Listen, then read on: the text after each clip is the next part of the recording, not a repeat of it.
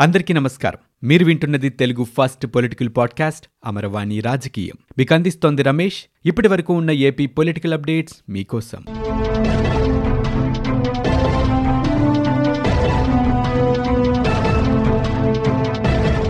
ముఖ్యమంత్రి జగన్మోహన్ రెడ్డి ఈ నెల ఇరవై ఒకటవ తేదీన పశ్చిమ గోదావరి జిల్లా తణుకు పర్యటనకు వెళ్ళనున్నారు. రాష్ట్ర ప్రభుత్వం ప్రతిష్టాత్మకంగా తీసుకొచ్చిన జగనన్న సంపూర్ణ గృహ హక్కు పథకం ప్రారంభిస్తారు. ఆ తర్వాత అక్కడ జరిగే బహిరంగ సభలో జగన్ ప్రసంగిస్తారు. వైఎస్ఆర్ ఆరోగ్యశ్రీ పథకం ద్వారా దేశంలోనే మరెక్కడా లేని విధంగా ఉచిత వైద్యాన్ని అందిస్తున్న ఘనత జగన్మోహన్ రెడ్డి ప్రభుత్వానికే దక్కుతుందని deputy CM Narayanaswamy Tirupati MLA Bhumana Karunakar Reddy అన్నారు. కోవిడ్ సమయంలో వైద్యులు ఎంతో సేవ చేశారని కొనియాడారు.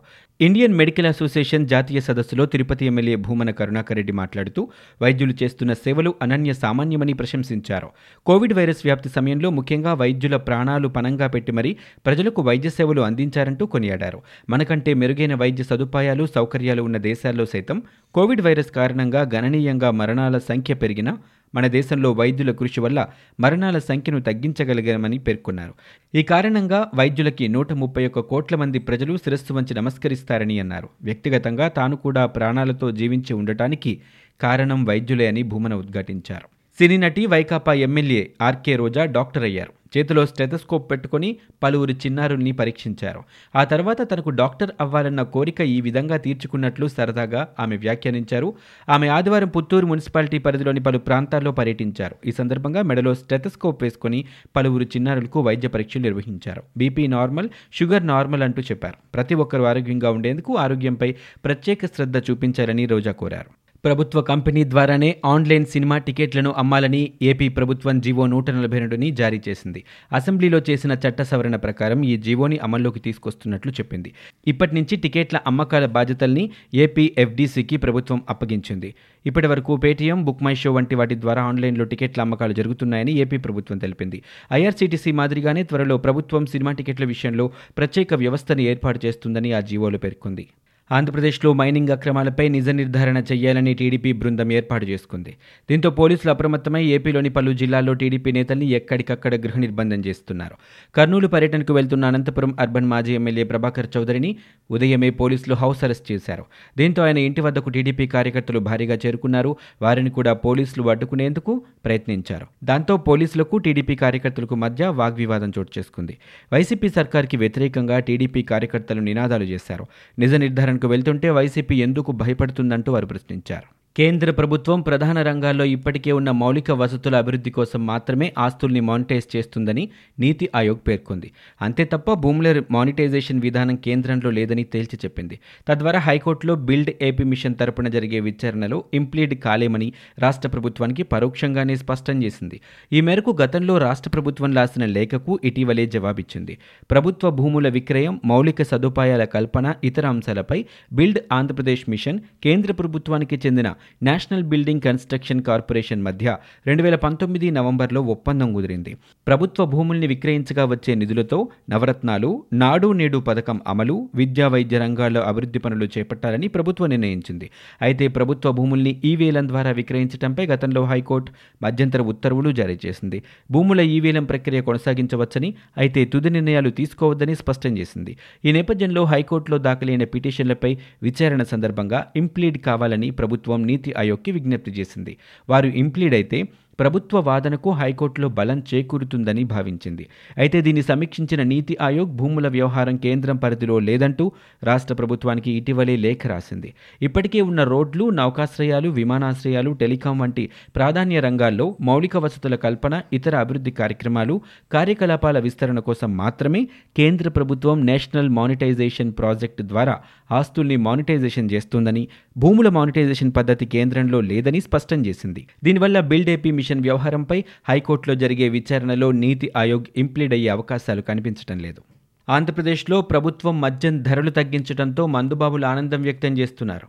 ఆకాశాన్నంటే ధరల కారణంగా మద్యం ప్రియులు అనేక ఇబ్బందులు పడ్డారు. మద్యం ధరలు అందుబాటులోకి తేవడంతో పాటు అమ్మకాలు పెంచుకోవడంపై ప్రభుత్వం తాజాగా దృష్టి పెట్టింది. ధరలు తగ్గిస్తూ తీసుకున్న చర్యలతో మందుబాబుల ఆనందానికి అవధులు లేకుండా పోయాయి. ఆదివారం ప్రకాశం జిల్లా సింగరాయకొండలో మద్యం ప్రియులు ఆనందోత్సాహాలతో ప్రభుత్వ మద్యం దుకాణాల వద్ద పూజలు నిర్వహించారు. మద్యం దుకాణానికి హారతులిచ్చి ఆహో ఓహో అంటూ పాటలు పాడారు. ఇది చూసి స్థానికులు నవ్వుకున్నప్పటికీ మద్యం ప్రియులు మాత్రం ప్రభుత్వ నిర్ణయాన్ని స్వాగతిస్తూ ధన్యవాదాలు తెలిపారు. ఆంధ్రప్రదేశ్ రాష్ట్రంలో గడిచిన ఇరవై నాలుగు గంటల వ్యవధిలో కేసులు స్థిరంగా సాగుతున్నాయి.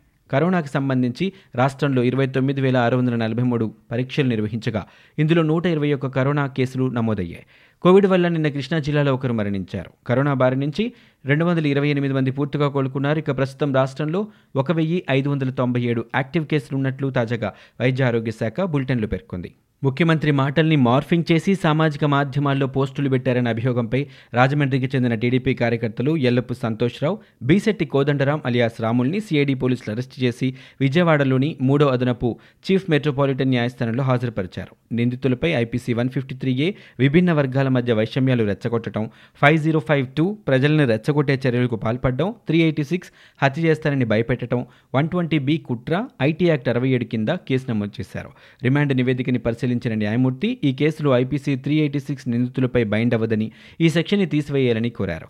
మిగిలిన సెక్షన్ల ప్రకారం వారికి స్టేషన్ బెయిల్ మంజూరు చేయాలని ఆదేశాలు జారీ చేశారు. ఈ కేసులో సంతోషరావు కోదండరాంలని సిఐడి పోలీసులు న్యాయస్థానంలో ప్రవేశపెట్టగా వారు తమను పోలీసులు పదహారవ తేదీన అరెస్టు చేశారని వాపోయారు. స్పందించిన న్యాయమూర్తి వారం రోజుల్లో దీనిపై వివరణ ఇవ్వాలని సంబంధిత అధికారికి మెమో జారీ చేశారని నిందితుల తరపు న్యాయవాది గొట్టిపాటి రామకృష్ణ తెలిపారు. ఇక సీఎం మాటల్ని అశ్లీలంగా మార్చారంటూ విజయవాడకు చెందిన షేక్ హసన్ సిఐడి అధికారులకు ఫిర్యాదు చేశారు. సీఎం జగన్ ఈ నెల రెండు మూడవ తేదీల్లో వరద ప్రాంతాల్లో పర్యటించారు. అందుకు సంబంధించి యూట్యూబ్లో వీడియోలు చూస్తున్న అతనికి సీఎం జగన్ ఇల్లు కోల్పోయిన వారితో ఇంటి సంగతి నాకు వదిలేయండి అన్నట్టుగా ఆ మాటలకు బదులుగా ఉద్దేశపూర్వకంగా అశ్లీల పదాలు వాడిన దృశ్యాలు సామాజిక మాధ్యాల్లో కనిపించాయి. ఈ వీడియోలు ఎవరు పెట్టారని పరిశీలించి సంతోష్రావు కోదండరాములను తెలియగా వారిపై కేసు పెట్టినట్లుగా షేక్ హసన్ తెలిపారు. ఐదు లక్షల రూపాయలు ఇస్తే అప్లోడ్ చేసిన వీడియోని డిలీట్ చేస్తామని బెదిరించారని డబ్బులు ఇవ్వకపోతే ఎంత దూరమైనా వెళ్తామన్నారని అవసరమైతే చంపడానికైనా వెనకాడబోమన్నారని ఆ ఫిర్యాదులో అతను పేర్కొన్నాడు.